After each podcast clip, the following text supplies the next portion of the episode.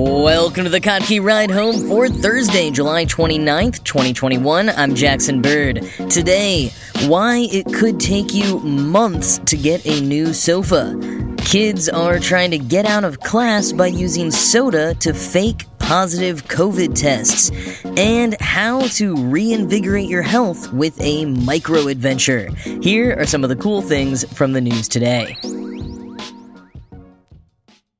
Alright, I've got another installment of the shortage report, and this time it's sofas and tables. Basically, any large furniture you might want to buy. Wait times for furniture orders are taking upwards of several months, and some customers are meeting a fate I used to think was a rare anomaly half of their sofas showing up without its mate, which sometimes never turns up.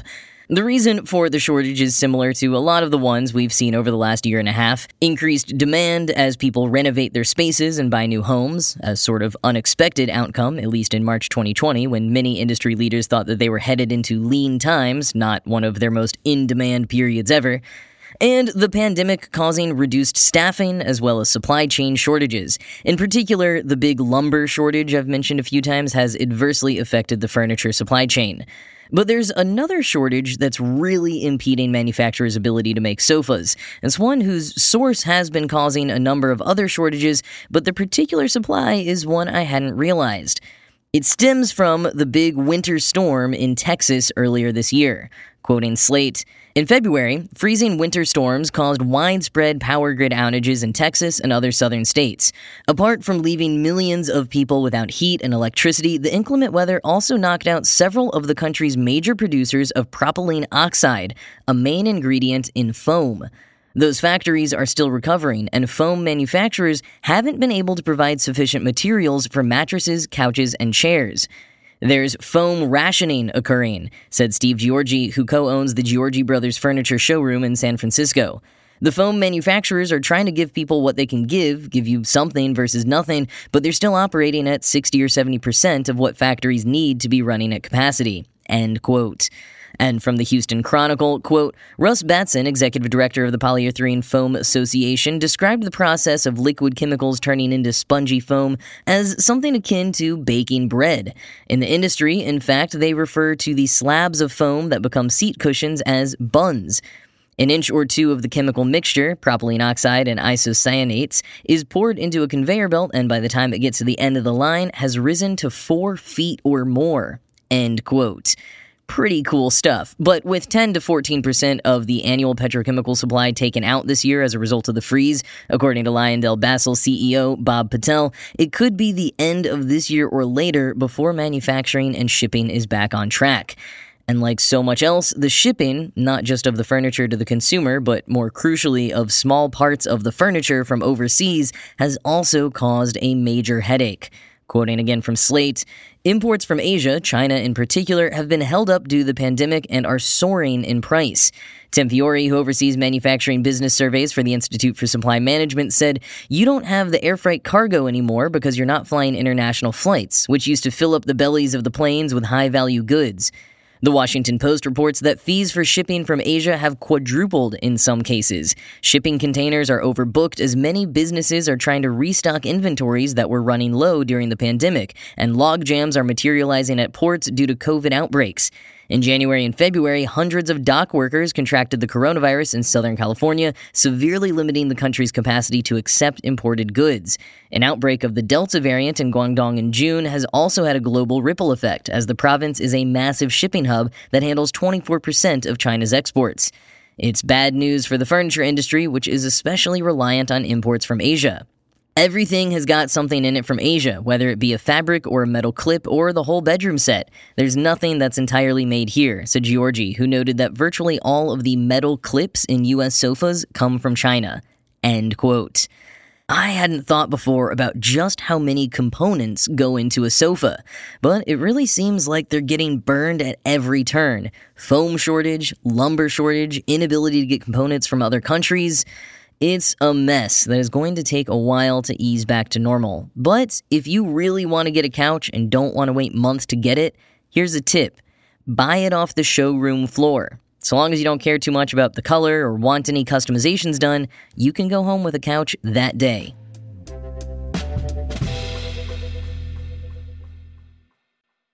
So, this was a quick link that Jason shared over on Kottke.org a little bit ago that I think is just wild. Apparently, kids in England are using soda and juice to fake positive COVID tests so that they can get out of class. Just another example of kids applying their genius in excellent, if not quite productive, ways. Mark Lorch, a professor of science, communication, and chemistry at the University of Hull, decided to figure out why exactly this works. Because, you know, apart from kids maybe skewing some of the data and causing unnecessary alarm about outbreaks at their schools, it is potentially concerning that something like Coca Cola could trip the tests. First, you should know that these are lateral flow tests, or LFTs. In the States, they're more commonly referred to simply as rapid tests, as opposed to the PCR tests that can take a few days to hear back. At some cases, they're handed out for people to test themselves at home. They function a bit like pregnancy tests, with two lines appearing on the device to indicate the presence of the virus. But of course, you're using a swab from your nose or throat, not, you know, pee. Lorch explains how the tests normally work in the conversation. Quote, if you open up an LFT device, you'll find a strip of paper like material called nitrocellulose and a small red pad hidden under the plastic casing below the T line. Absorbed to the red pad are antibodies that bind to the COVID 19 virus. They are also attached to the gold nanoparticles. Tiny particles of gold actually appear red, which allow us to see where the antibodies are on the device. When you do a test, you mix your sample with a liquid buffer solution, ensuring the sample stays at an optimum pH before dripping it on the strip. The fluid wicks up the nitrocellulose strip and picks up the golden antibodies. The latter also bind the virus if present. Further up the strip next to the T for test are more antibodies that bind the virus. But these antibodies are not free to move. They're stuck to the nitrocellulose. As the red smear of gold labeled antibodies pass this second set of antibodies, these also grab hold of the virus. The virus is then bound to both sets of antibodies, leaving everything, including the gold, immobilized on a line next to the T on the device, indicating a positive test. Gold antibodies that haven't bound to the virus carry on up the strip where they meet a third set of antibodies not designed to pick up COVID 19, stuck at the C for control line. These trap the remaining gold particles without having to do so via the virus, and this final line is used to indicate the test has worked. End quote. So, what is it about juice and soda that can trick these sophisticated tests? Lorch explains that the antibodies in the test are really particular. You know, they're meant to filter out stuff from your saliva, like proteins, other viruses, and you know whatever you recently ate or drank, which could include soda and juice. So on the surface, this trick is a bit of a conundrum. Lorch's theory is that it's the high acidity of juice and soda that's causing the antibodies to go haywire. Quoting again, the citric acid in orange juice, phosphoric acid in cola, and malic acid in apple juice give these beverages a pH between 2.5 and 4. These are pretty harsh conditions for antibodies, which have evolved to work largely within the bloodstream with its almost neutral pH of about 7.4. Maintaining an ideal pH for the antibodies is key to the correct function of the test, and that's the job of the liquid buffer solution that you mix your sample with, provided with the test. End quote. With the pH of the antibodies thrown off by the acid, they essentially stop functioning correctly and lose their sensitivity to the virus. But then why does that consistently produce a positive result as opposed to a negative one or just like a blank one? Lorch explains, quote, the immobilized antibodies at the T line stick directly to the gold particles as they pass by, producing the notorious cola-induced false positive result, end quote. If parents or school officials are very committed to trying to catch fake positive tests, Lorch did try washing one of his fake cola tests in the provided buffer, and it reverted to the correct negative result. But perhaps the easier fix is one many schools in England are already doing making students take the more reliable PCR test following any positive rapid tests. So, sorry kids, you might get caught out, but hey, the PCR test usually takes at least a day for the results, so maybe you can still get out of that exam after all.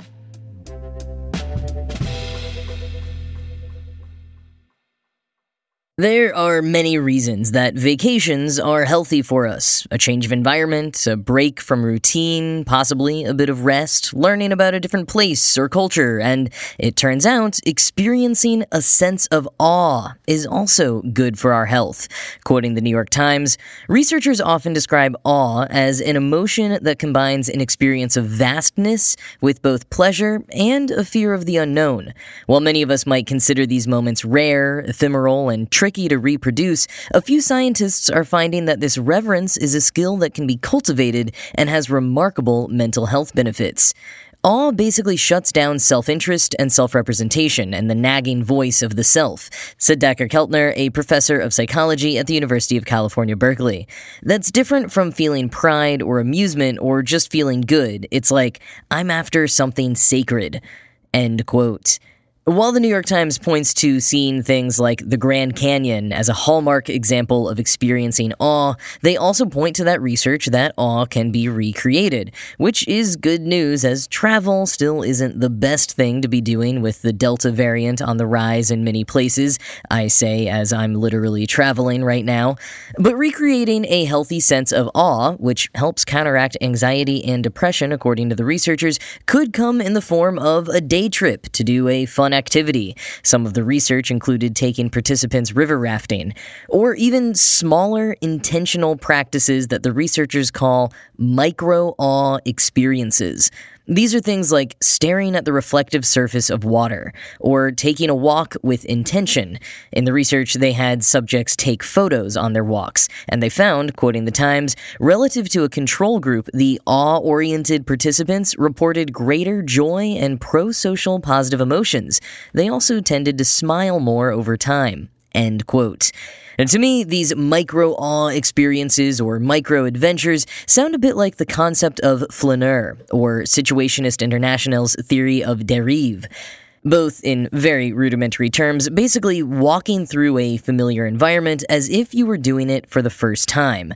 Relieving yourself of motives, not merely traveling from point A to point B, but taking in your surroundings and receiving them with, well, a sense of awe. Quoting again, the ingredients for micro awe are all around us. Dr. Keltner said to begin by looking at really small things like a clover or an ant, and then pop up and look at big things. Go take in a view, look at some trees, stand next to a skeleton of a T Rex, he said. Adventure is about curiosity, surprise, and getting away from familiarity, said Alastair Humphreys, who popularized the term in his book Micro Adventures Local Discoveries for Great Escapes. If you're a regular runner, go cycling. If you're a regular hiker, go paddleboarding in a lake. It's more about disrupting your routine than knocking items off a bucket list. The more curious you are, the more you start to see, he said. End quote. So, if you think you may want to inject more of a sense of awe in your life, the New York Times has some recommendations for micro adventures. Try geocaching, or camping, or even just sleeping under the stars in your own backyard if you have one. Go out for a walk or bike ride at a different time of day or night than you usually do. Ride public transport all the way to the last stop and then find your way back. Climb a tree. Literally, just climb a tree. Why not? And I love this suggestion. Do a food 5K or 10K. Basically, pick a race based distance and then pick out a bunch of stops for food along the route pizza, donuts, ice cream, whatever. Sounds like an awesome idea that I definitely want to try. And my personal suggestion if you have a tendency to wear headphones anytime you walk or run or what have you, just try leaving them at home once in a while. You'll be amazed at everything you hear and notice. Definitely an easy way to create some micro awe and stay curious about the world around you.